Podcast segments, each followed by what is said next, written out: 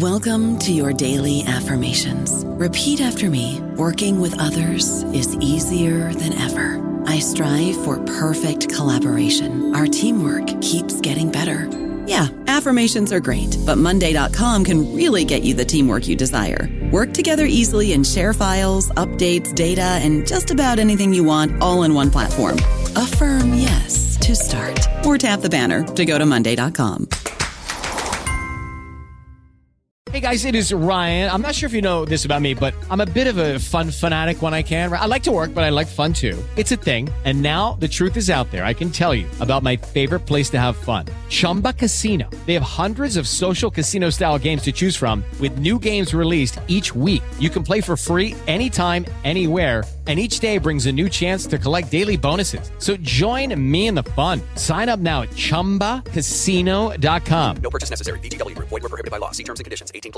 Hello, everybody. This is Marshall Poe. I'm the editor of the New Books Network, and I'd like to tell you that we have a new and improved website. It has two new features that we think you'll love. One of them is a vastly improved search engine so that when you type in keywords, you'll get a bunch of episodes really quick. The other is the ability to create a listener account. And in that listener account, you can save episodes for later listening. So you can create a kind of listening list. We think these features are neat and we think you'll enjoy them. Please visit the site today.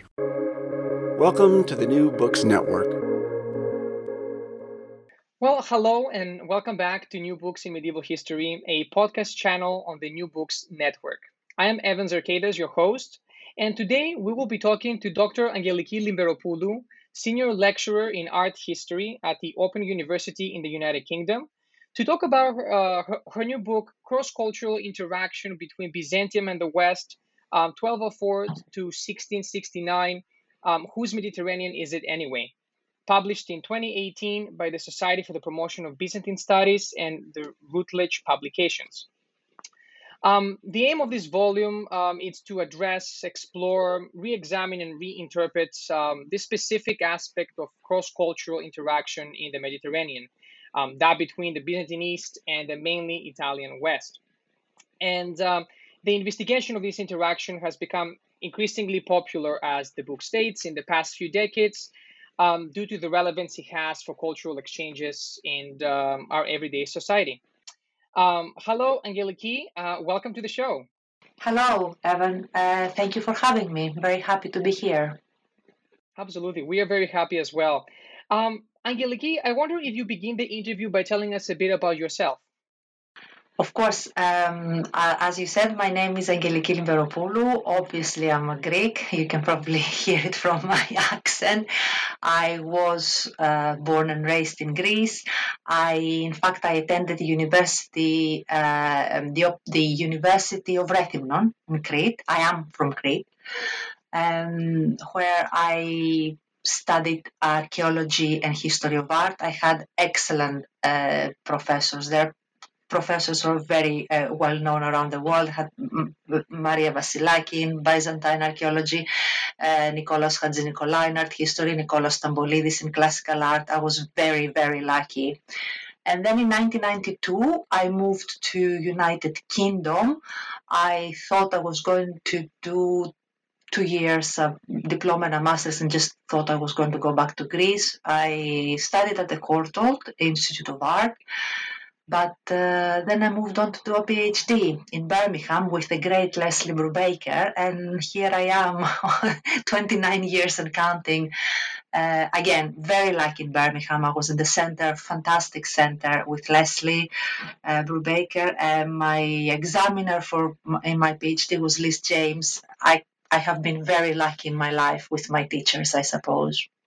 But I need to say that originally I had no plans of studying Byzantine art. Really, it's it's I it makes me blush when I think about it. But I actually did could not stand Byzantine art.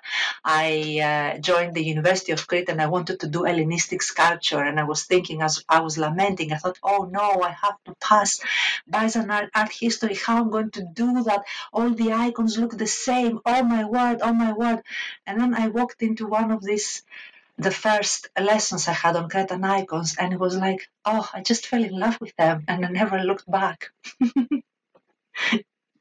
That is quite interesting. I, I hear a lot of scholars, Byzantine scholars today, that have exactly the same story. They did not really plan to go into Byzantine studies, but they actually did. So, something happened. I always tell my students never always give something. If you think that you don't like something just give it a second chance. Never say never to anything because you know if i had said no to byzantine art i would never you know have been so happy doing byzantine art. So yeah always give a second chance to things. Absolutely. Well thank you for the introduction and um, so we came here today to talk about your um, one of the new books that you um, edited um, based on a conference, if, if I'm not mistaken. So, how did you come to write this book, and what inspired you to write it? Well, um, the book is part of the proceedings of the um, Spring Byzantine Symposia, which is uh, they originated, in fact, in the University of Birmingham, uh, uh, the University of Birmingham is uh, where it, it's it's it's their home basically with the great and late Professor Bryer who started them, and then um, they took a life of their own. They're now uh, an annual thing in the United Kingdom, um, internationally acclaimed. Uh, scholars uh, attend them, and um, every year. a university in the United Kingdom who has a Byzantinist in situ uh, organizes them. But of course, every two years they go back to their home, to their mommy, the University of, of Birmingham. Uh, the University of Birmingham always, um, I think it's every two years, every third year. So yes, at the Open University, it was well, I volunteered. It was my turn anyway, and I thought I will do something about the wider Mediterranean at the time. It's my subject anyway. I specialize in Venetian Crete cross-cultural interaction between mainly the uh, Greek Orthodox element and the Italian Roman Catholic element, uh, how these two groups coexisted in the wider Mediterranean, um, and how the society was affected and developed from this forced interaction to begin with. So I thought, yes, it's it's maybe it would be interesting to do something with the wider Mediterranean. And um, the, the subtitle, Whose Mediterranean Is It Anyway? Actually, uh, it was uh, when I first came to the United Kingdom, it was a comedy series uh, on TV, was which was called Whose Line Is It Anyway? So I, I just kind of got it. I thought it would be funny for those of uh, the British colleagues who actually got the the joke. But yes, that was it. Whose Mediterranean is it anyway? Uh, and my idea uh, was that uh, Mediterranean belongs to nobody and to everybody, if you see what I mean. I mean, the whole point is that we all we all part of a global universe, and we have nothing to divide.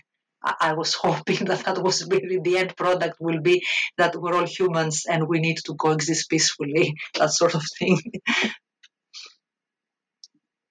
Well, well, yeah, that's uh, that's one of the things when I when I was reading the book, as uh, I do study me- medieval Europe uh, at large, and especially more Mediterranean, because I'm also from Greece. So I think I did see that aspect in the book that um, you know it's so complicated uh, if you really think about it, and you you don't really see the on the surface. You have to really dig into Yeah. um, some of the details. And as I make, sorry, I just want to make sure, uh, I, and I, I make that very clear in the introduction that obviously uh, within the confines of the specific conference, the conference was over two days. Uh, of course, the Who's Mediterranean is it anyway? Uh, it includes uh, in that Mediterranean, in that 1204 to 6069, we have all other ethnic groups and religions, of course, um, the Muslim element, the um, uh, the Jewish people. I mean, so many um, people live and, and coexist in the Mediterranean. But as as I made very specific in the introduction, I didn't have the capacity to deal with all of this. It's a very broad uh, obviously subject and I would have needed probably a week. It is, uh, I hope in the in the future to have a conference, to organize a conference that includes all the other elements interacting with the Christian element, if you see what I mean. But I just wanted to focus specifically on the areas where the Orthodox and the Roman Catholic were trying to get together, if you see what I mean, to work together. Yeah. Yes, yes, absolutely. And um, so let's dive into the book a little bit then. So um, you said 1204, and, uh, and uh, as we know, it's uh, when uh, Constantinople fell to the uh, Fourth Crusade. Mm-hmm. um, what changed after 1204 that wasn't there before, in broader terms, when it comes to this cross cultural interaction? I think what changes primarily it's uh, the vulnerability of the empire. Of course, the empire that never before was well, the, the empire, the, the capital was threatened many times, but never before had this catastrophe. It was never faced with this catastrophe. And of course, everything changes. All of a sudden, the territories uh, uh, have to, um, as I said, coexist with other people sorry, let me take a step, back, a step back because, of course, I'm not saying that 1204, uh, the Roman Catholics or, or the Westerns or the Latins or whatever name you want to call them, just all appear all of a sudden in, in, in, in Byzantium. Of course, there were before. Of course, there was interaction before Constantinople and Venice. It's just by having seizing the capital, the structure changes, and all of a sudden, this dynamic we had, like the empire, it's like you have the emperor who was like, whoa, the the ruler, let's say, of the Mediterranean. This power shifts anymore. He's not the ruler of the Mediterranean. Other powers come into forces, and the balance tips to the west, to the Roman Catholics or Latins or whatever name you want to call them. So the empire kind of is under, while all this time used to be above, if that makes sense. The power shifts. It changes. There's no more if if uh, if you understand what I'm saying. The emperor, uh, you know, the it's just the whole thing collapses. Uh, certainly economically, and that was something that um, the, the Byzantines they did not um, see before, right? It's something that it's the first time they saw their their precious city to somebody else correct? Exactly. That was that's what i mean because of course um, the um, it is generally uh, accepted that the battle of Manzikert in 1071 it has been labeled as the beginning of the end. It's basically where the shift happens with romanos iv losing that battle uh, in Manzikert, and then the vulnerability of the empire and the army and the international, international, sorry, uh, internal strifes, this kind of civil backstabbing in the court, all this, they're, they're all exposed. And 1071 is well, regarded by many historians as the beginning of the end. And then finally we have 1204, and then there's no way back. I think uh, Constantinople never, um, the, the empire never recovers from that. Although 1261 we have Michael VIII, but we know that the, the, the, empire is financially dependent on the Genoese, the Venetians. Uh, um, it's in ruins. Uh, we still have a civil war. I mean, yeah, it's just it's no more basically. Yeah. So uh, it sounds as if I'm narrating a, a doomsday scenario. I'm so sorry. It's just really going, oh, there's no more. There's, sorry, but this is, is, is history. I, I'm not trying to be, you know, trying to make it more black than it was, but that is. I'm sorry. I, I, do apologize to the listeners if they think that it's like a doomsday scenario that I'm really painting here.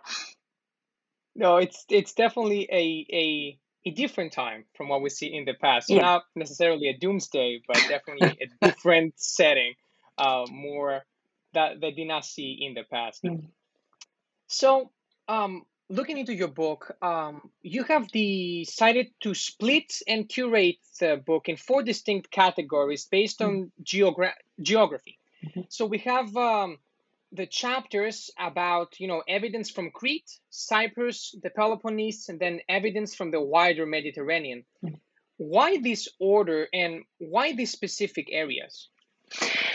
The order is uh, very specific. Uh, as I said, I'm a, I specialize in Venetian Crete, and as you very well know, you being Greek, if we do not say nice things about our house, the roof will fall on your head. And the μπενέψουμε το σπίτι μας, θα πέσει να μας πλακώσει. So I had to start with Crete. um, no, jokes aside. Um, Crete, as far as I'm concerned, uh, aside, uh, and apart from the fact that, as I said, that's my research area, it's an excellent case study for this cross-cultural interaction between the um, Greeks and the Latins.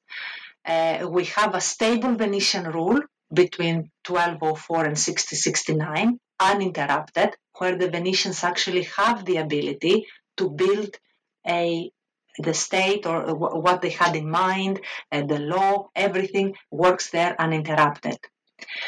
Uh, and they considered Crete the most precious possession in the Mediterranean, which is a, a term actually uh, a sentence uh, I'm I'm shamelessly uh, nicking it from uh, Professor Maria Georgopoulou, who has put that in, in, in, one of her articles, but I think she's very right, saying that it is really, it was the most precious possession in the Mediterranean. So for me, there was no, you know, we had to start from Crete. Cyprus, uh, another stronghold, uh, the Venetians uh, have a great presence in Cyprus, as we know, but again interrupted. We have Venetians, they go, they come again. It's not like on Crete. We don't have this linearity, this very, very stable rule. And of course, the Peloponnese, again, they have they have a very strong presence. Um, they have uh, Modon and Coron in the Peloponnese, which they called the twice of the Republic when these uh, two cities were lost, and I think around was it around 1500? I mean, we have actually in the sources uh, they say that Venice has lost the, the, two uh, her two eyes in the in, in the Mediterranean. So all of these three places very important for the Venetians. Now their presence in the wider Mediterranean is there. Obviously, we cannot underestimate it as. Uh, but I thought by focusing on these three areas, which were specific to them for trade, for whatever reasons, the others will also fall into place and produce another compar- the comparative material. And effectively, I didn't want to close the book. I actually my uh, my hope is that the baton will taken and actually uh, continue with other uh, colleagues, scholars, new blood uh, to the Dalmatian coast, which is a very interesting uh, place. Uh, we have uh, colleagues who are already doing that. I think Maria Bulgaropoulou is working on this. There are so many areas, and I only hope that this can open up the discussion and the field further. But the structure is because I feel personally through my research that Crete, Cyprus, and the Peloponnese for the Venetians at this particular time are very, very important strongholds for the maritime power that, that, they are. Yeah, and and um, so throughout the book, I mean, and you see the the approach that the book has taken. I was um, very impressed because it takes such a multidisciplinary approach. You have art, you have uh, you have these chronicles that are being an- analyzed. So there's um, there's this again multidisciplinary um, analysis that the book takes, and uh, I just appreciated you know the art, how it works with explaining these concepts through art, through manuscripts. Um, what would you say is one of the um, most defining characteristics between these cross cultural cross cultural interactions throughout these different geographical areas? The most defining characteristic, I mean, through my research in particular and the conference showed, is that um, obviously I'm an art historian and archaeologist, so my research starts from that point. But if you go in depth and you search and search, you, you, the, the, the thing that it becomes clear is just that art is not a mushroom. It just doesn't pop like a mushroom everywhere. It's part of the society economic, trade, culturally, religious, all the circumstances come together and it's reflected in art. And that's why I said that it's very important that we have the Venetian rule in Crete, which is steady, because we can actually see how it developed. Uh, the initial hostility of the Cretan people uh, towards um, the Venetian colonies, which we also have in Cyprus and the Peloponnese to begin with. And then you see how the centuries uh, go by and this hostility subsides, not so much because uh, all of a sudden, oh, it's paradise and it's so they're all dancing together thinking we are friends now. No, but it's the trade. Money knows no language. No, money is the ultimate language. So the Venetians uh, are very clever in using Crete's uh, products, uh, wheat, honey, wine, and of course that generates um, an income for the regional centers. Uh, you have uh, people working, having more money. Everybody is being more, I don't know, content, I suppose. However, we you see that, and then also the Venetians were very clever in in uh, just let me say that they didn't really stopped the um, natives from building the churches, and I mean they had this semo uh, primo Veneziani e poi Cristiani, uh, with first Venetians and then Christians, and sometimes actually they did get in in open dispute with the Pope. They had not qualms in that. If, when it came down to their colonies, uh, there were first Venetians and then Christians. Having said all this, of course, you, you see the social and the economic strides, but religiously, yes, I, I can never say that the Orthodox and the Catholics saw eye to eye. You can, the, the socially and economically, uh, the advances are far more advanced than the religious. It remains, and it remains well into the 16th century a problem. Does it make sense what I'm saying? I'm just just through art you have all these reflections you have let me let me break it down the way I, I teach my students you have a beautiful church you kind of think this beautiful church in regional crete you have to start thinking okay it's in the middle of nowhere i'm not i'm not i'm not sure if you have ever been to crete but some of these churches are really, really hard to get to. I mean, it takes ages to find these churches. You kind of think, okay, we have this beautiful church. How did we get, how did, oh, well, let's say it's 14th century. How did the people get permission? Don't forget that the, the, the, the colonists are, are, Catholic, so we have a Byzantine Orthodox Church.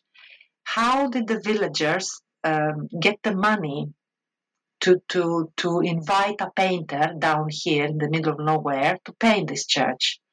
Uh, who visited the church? Uh, uh, how did the priests officiate in the church? You know, so all these questions ar- arise from a monument, and unless you answer them, then you don't really deal with the monument properly. If that makes sense, I'm sorry. I, I, I made it very convoluted. I should have started from the last bit, which is uh, how I always uh, talk to my students. I'm so sorry. No, it's okay. I, I think I definitely un- understand that there is so much hidden under, you know, things that in the past and in the past scholarship we will have just brushed through. Um, and I think uh, you might be able to um, also second that thought. But I think most recently there has been this push to really look into the artwork, really look into these uh, specific components that pro that might have been um, um, misplaced in the past. Yes, I think art is there to it's a it's it's a testimony. It's a way of connecting with the past because it speaks to you. If you really really look at it and listen to it, it really speaks to you because. You, again, from your examples, I think it's better. There are churches on Crete where you have uh, certain Western elements. Um, for example, I'm just going to say the most famous of them all. Uh, we have um, um, the depiction of Saint Bartholomew uh, holding his flayed skin over his shoulder. Um, which is his martyrdom according to the Roman Catholic Church, because according to the Greek Orthodox, he was crucified. So the fact that we have we have in a Byzantine Orthodox Church a saint who is also part of the Orthodox liturgy, but depicted in the way he was martyred according to the Western tradition, it tells something. It, tell, it, it, it says that Catholics must have had an input in this iconography. We also, for example, another example of the different in a different direction, we have a, an inscription in Selinon that that that, that specifically declares that this church, Selino, sorry, Selino is the southwest region on Crete. Uh, the southwest region on Crete.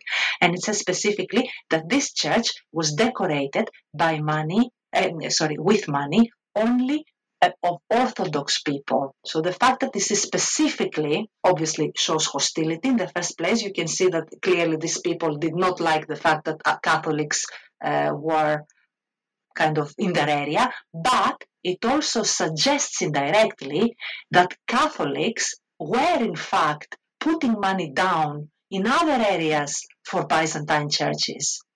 So, do you see what I mean? It's like unraveling a whole big maze, and I think I find that fascinating. It's just like a detective work. You have to find, hopefully, not a body at the end, but the truth and, and light. yeah. Indeed. Um, it's it's fascinating. Um, did you ever have you seen any examples of, for example, um, Byzantine citizens from Crete um, and like adopting Venetian um, Catholic religious beliefs, or the opposite? Was there any um, cultural exchange uh, between these two peoples while having this cultural interaction, living together in the same land? Uh, yes, uh, that is an undiluted yes, uh, which becomes a lot more prominent after 1453, the second fall of Constantinople. But um, the thing is um, that already in the 14th century, early in the first half of the 14th century, we have documents and uh, archive, archival evidence that we had intermarriages between Catholics and Orthodox. So we have what we call bilingual uh, or yeah bilingual uh, in the wider sense households. When one, parent was catholic the other was orthodox. Now mostly i have to say to begin with it is um, the father or it, it's the venetian uh, lords who come to crete and they're looking into marrying into local aristocracy who has the land, of course. So they, they marrying uh, upper class ladies, and like that they inherit uh, land. And that is from where the cross cultural interaction starts. But then it expands in middle classes, obviously, not so much in the regions, but we have effectively um, at some point we can very clearly see that there is the Cretan identity. It's not like I am a Venetian or a Cret or, or you know a, a, a, Catholic Venetian or a Greek Orthodox. Uh, it's the Cretan identity that encapsulates everything. And Sally McKee, who has uh, published three volumes on the wills of the people from Crete, uh, has clearly demonstrated that at some point you cannot tell by the names anymore if somebody is Greek or Latin. You, you cannot, the names are not a good uh, uh, source to, to make a judgment.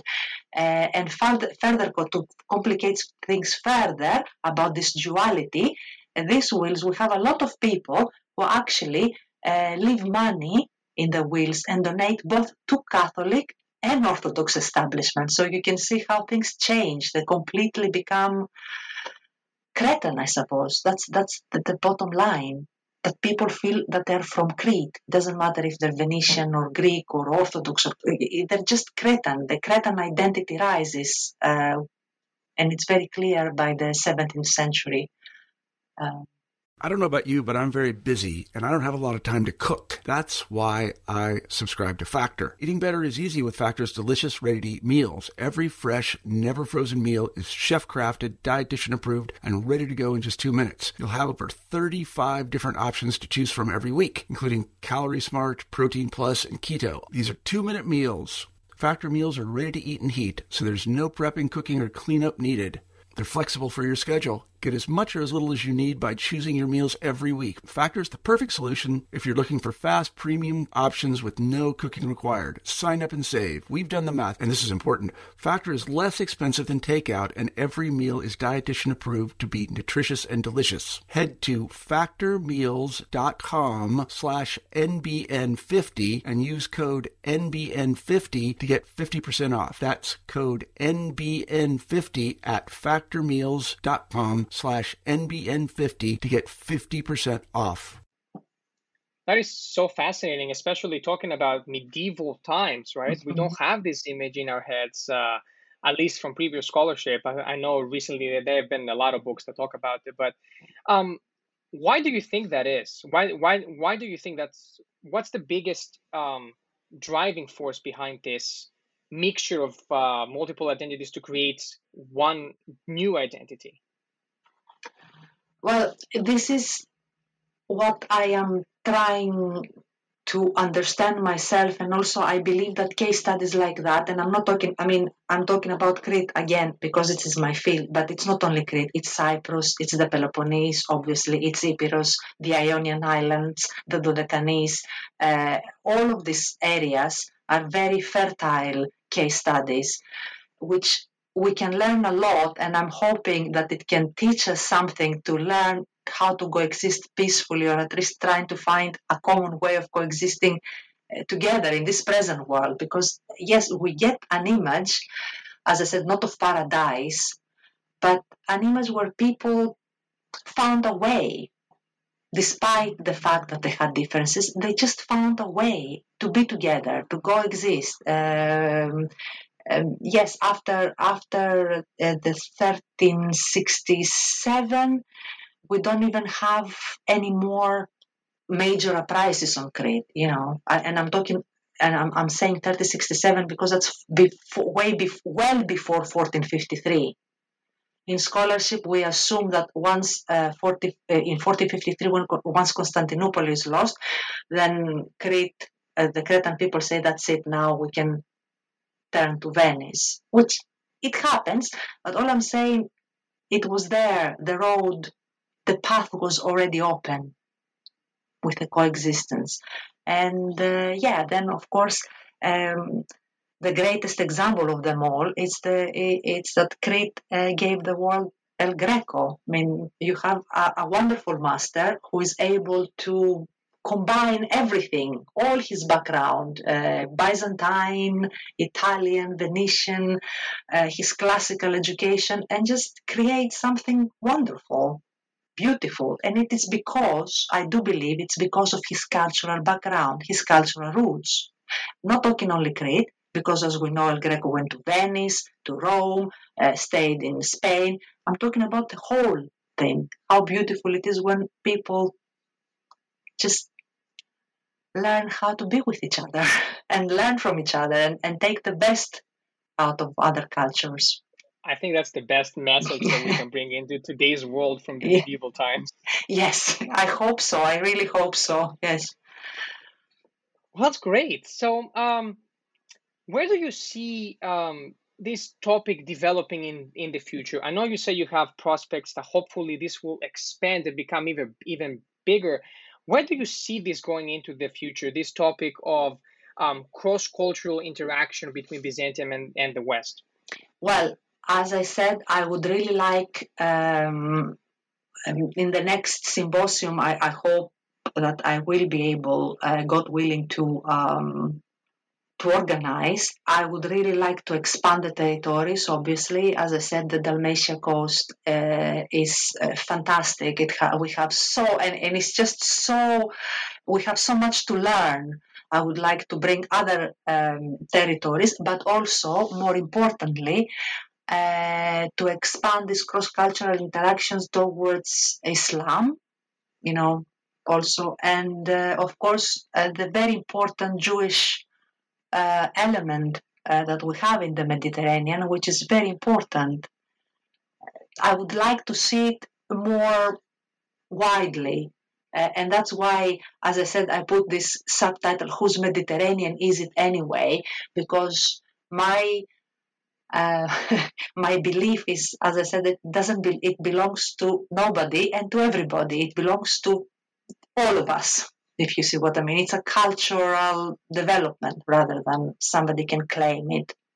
Uh, but yes, I would very much like to have a, a, an outlook to Islam and um, the Jewish um, influences influences, interactions, the dialogue of all these elements, cultural Indeed, I elements. think, yeah. I think that would be a great addition.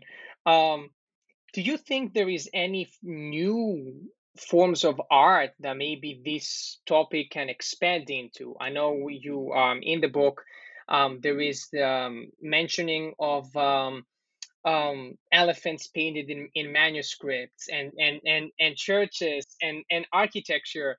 Um, do you think there's any any new art approaches uh, where, where we can get more evidence from from that particular time? Something that scholars haven't seen yet. So what what do you have in mind exactly? Because I, I know that that is uh, Andreas Mattiel, uh, Andreas Andrea Mattiello's beautiful uh, paper on the the elephant uh, on the page. It's, it's beautiful, isn't it? Yes. Great sense of humor. uh, Excellent chapter indeed. So what what what exactly? Can you give me what, what you have in mind? In order for you to ask the question, you clearly have something in mind. What do you have in mind? Let me just throw the question right back at you. Sure, sure. I was thinking um, any form of um, an alternative art, like have we looked at pottery? Have we looked at um, um, certain different iconographies, uh, the way churches were built, architecture? Have we looked into, is there anything that we missed so far into looking into cross-cultural interactions when it comes to art? well, um, first of all, um, there is in uh, Byzantine art and Renaissance Europe, the book I have edited with um, my husband, Rembrandt Duits. I, I do go into this, uh, how a church was built. And uh, as I mentioned earlier, it, it's very, uh, it, it always intrigues me how in the middle of nowhere in a village on Crete, people called for a painter to come and decorate the church. Uh, this I found it uh, very fascinating. Also, you mentioned what you say. Basically, it's material culture, which is very important. And uh, another thing we have started looking at again, um, it's the art of the poor, of course, looking um art produced by the lower classes, which I think it's very, very important because, you know, Byzantium has this glamour and gold and glitter and mosaics. Uh, but actually, if you think about it, it's just a very uh, few top percentage of the population. We're talking about aristocrats or the emperor. If you think the rest of the people were really like, you know, today, common people with not many means, uh, but they still produce art. And I think I find that in Crete again gives a wonderful case study, as does also um, the Peloponnese. Sharon Gerstel has demonstrated that wonderfully in her book. And of course, Cyprus again. And yeah, the Dalmatian coast, etc. So if you're thinking of material culture, yes, we have a lot to look into, as you say, pottery and all of this. Absolutely, totally. Great. I mean, the way, the reason why I'm asking this question is because I know, you know, I, I do my own research into this. And I, again, there's just so much to unravel, which is the reason why we're doing this podcast today to, you know, bring this into the forefront um, and, and, you know, hopefully, you know, inspire to do more research into it in many other fields, many other ways of approaching things. But, um, um, so more of a technical question now. What what was your biggest challenge into developing this book?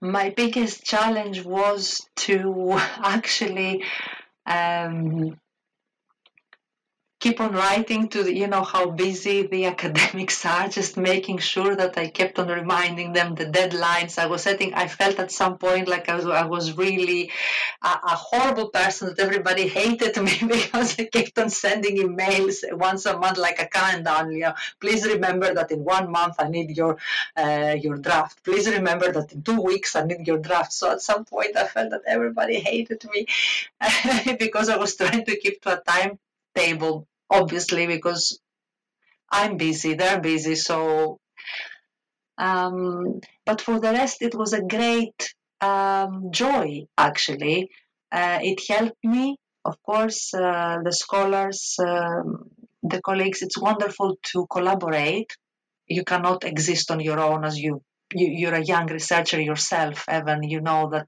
uh, unless you talk to other people, uh, research does not happen in a vacuum. So uh, it was wonderful for me to read with pleasure all, all this. Uh, I felt obviously very apprehensive sometimes. Obviously, I'm not a native speaker, so I had to edit papers, as you can see, for other Greeks, Italians, and uh, even, you know, um, native speakers. So I felt a little bit, oh, should I be doing that? Me? no. But uh, in the end, it was just, uh, it was totally worth it. I learned so much. I learned really, really so much. It was totally, totally worth it. I would do it again if that's what you're asking me. Yes, it was, it was worth every single minute. But it is hard work. Don't get me wrong. I'm not going to say, well, you know, best experience of my life. No, but I will do it again because I learned so much.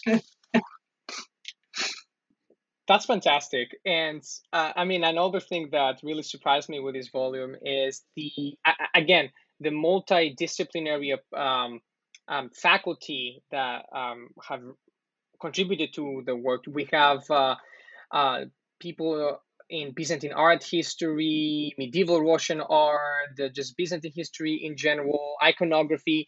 It's just I see it as uh, a lot of people with different interests and, and, and different research coming together to produce something. As you said, that if you don't meet somebody, you're not gonna create research. So I uh, that's another thing that I admire about this work as well. Yes, and I think absolutely it's very important because all the colleagues uh, that I mean they're they're wonderful colleagues. Uh, personally, uh, I think I was very lucky that they, they were willing to participate. Um, and I, I, mean, some wonderful contributions by Leslie Brubaker, Liz James, obviously Maria Constantoudaki, who um, has done a lot and a lot of work on the Venetian archives. Um, um, my own husband, who actually works, his name is Rembrandt Duits. He's actually a Renaissance specialist, but he we have been working on Crete because obviously he has an interest from the Venetian point of view, so he can see um, a lot of Italian Western influences into Cretan art. So it's been very, very useful talking to him.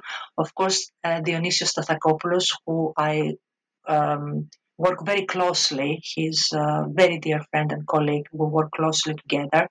But I, I don't mean that by not mentioning other people that, that I don't appreciate their contribution. I just try to think.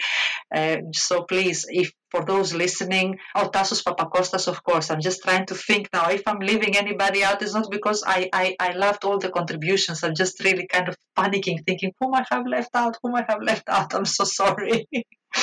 it, they're all you know i thought it was it was great reading their contributions and uh, yeah I, I i felt really privileged that they wanted to contribute. That's amazing. Yes. Um so we're getting kind of to the close and uh, a question that i want to ask you as you know the editor who would you give this book to? Who does it really um talk about the most? Is it for somebody that studies Byzantine art? Is it for somebody that studies just Byzantium in general, or the West and the East connections, or or, or is it all of these people? Like, who is the main audience of this book, according to your um, I think I think the main audience is definitely somebody who has an interest in Byzantium, but in all fairness, I will say that it would be more interesting for people who study Renaissance and medieval Western art because I think think Byzantium is misunderstood and it's like the marginal child in art history for sure. You know, when when you know, you have Byzantine art, and then people say, "Oh, Michelangelo, Raphael," and this, you, you, you cannot compete with the names primarily because Byzantine art is not about names.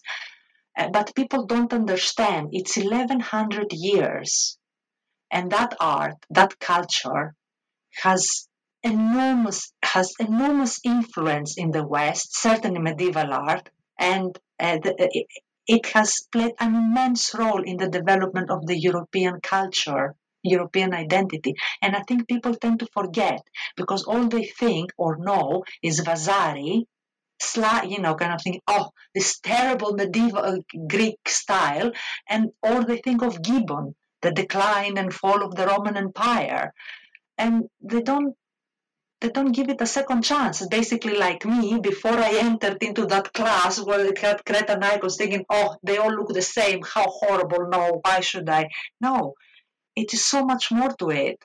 People don't understand how important this culture is for Europe. And I'm not saying that Europe is the beginning and the end, but no, but Europe again is part of the global. But Byzantium has really played a major role in contributing to the development of that European culture. And I think it, it's it's about time that we found our uh, Byzantium found its way into the Western scholarship for real. I mean, we tend to forget that Bellini, um, Crivelli, we have wonderful Italian and Venetian painters who were very much exposed to Byzantine art. Uh, and people tend to, of the Medici, uh, the Medici had Byzantine icons, the Bargello Pantocrator, the mosaic icon, it was uh, in the uh, Lorenzo de' Medici. And people, um, scholars think, well, they cannot explain that because Vasari says that. And then how the, how the Medici, which is uh, the equivalent of the Renaissance, how is it possible that they had so many Byzantine icons? Yeah, because if you look closer, Byzantine icons are just really precious. They're beautiful objects. So, yes, we need to look closer. Obviously, again, I'm a Byzantinist. Of course, I'm going to say nice things about Byzantium, but. but yes, I think I think it, if nothing else, it's 1100 years, 1100 years of culture. Surely, it's worth our our uh, efforts. Definitely. And do you think it's changing? Do do do you, do you think that scholars from, you know, from Europe and I mean, again from the Greek world and from other parts of the scholastic arena, do you think they're changing the, their perspective on, on this and on what you, you just said? I hope so. Uh, certainly, there is um, some effort um, to reconsider um, the Paleologan times, which is considered a decline.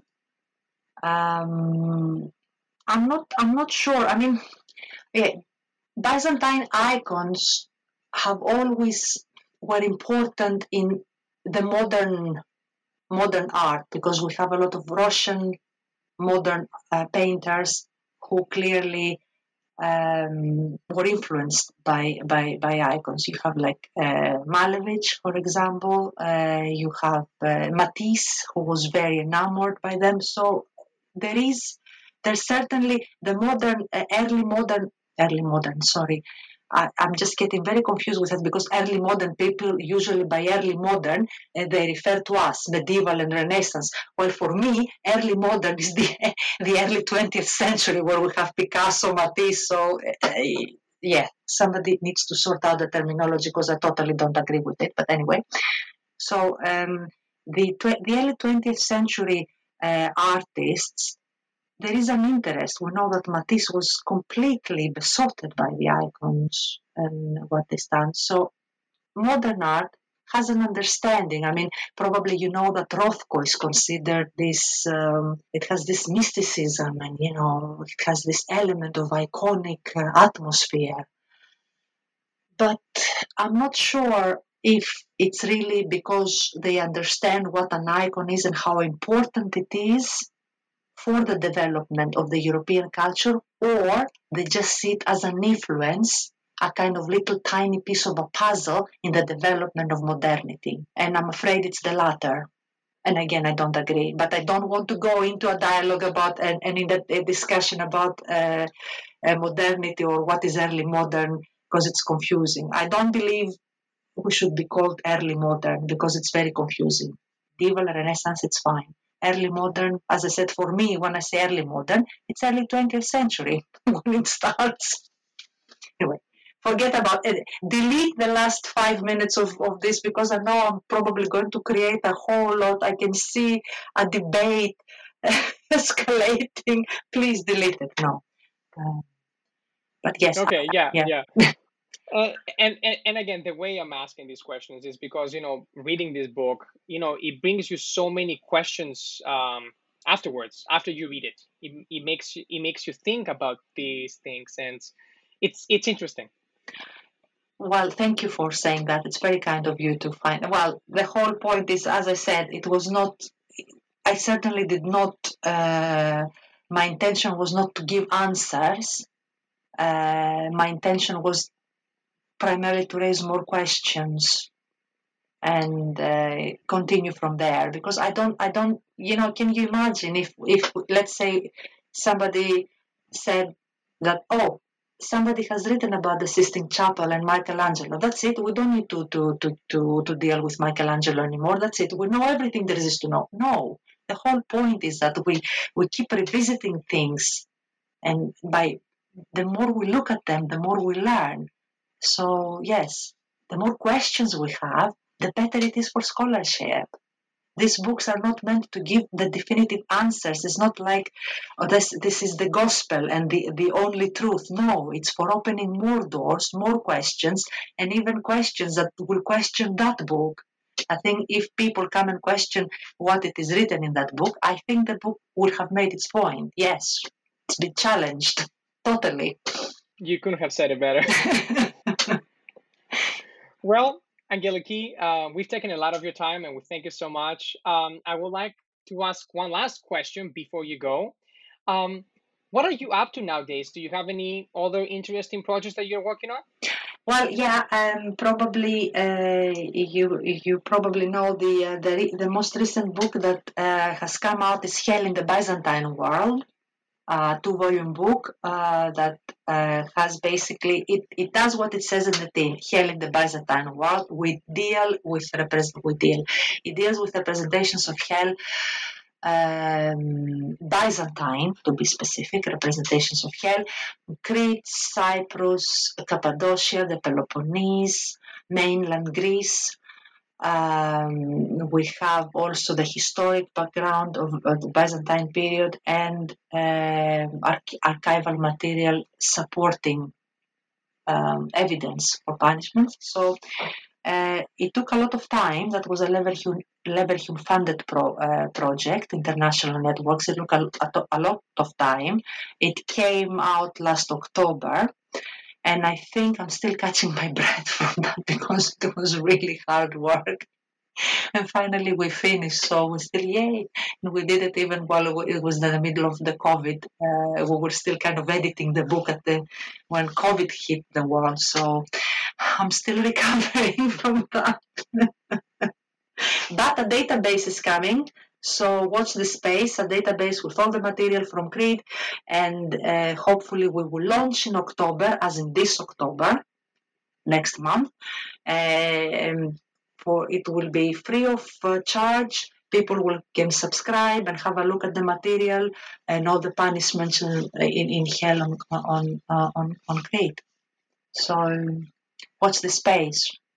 Well, that sounds an an awesome project, and I can't wait to see it myself. So thank you.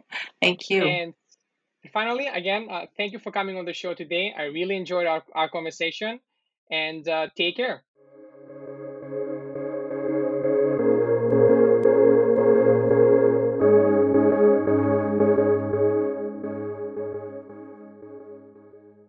Hello, it is Ryan, and I was on a flight the other day playing one of my favorite social spin slot games on chumbacasino.com. I looked over the person sitting next to me, and you know what they were doing?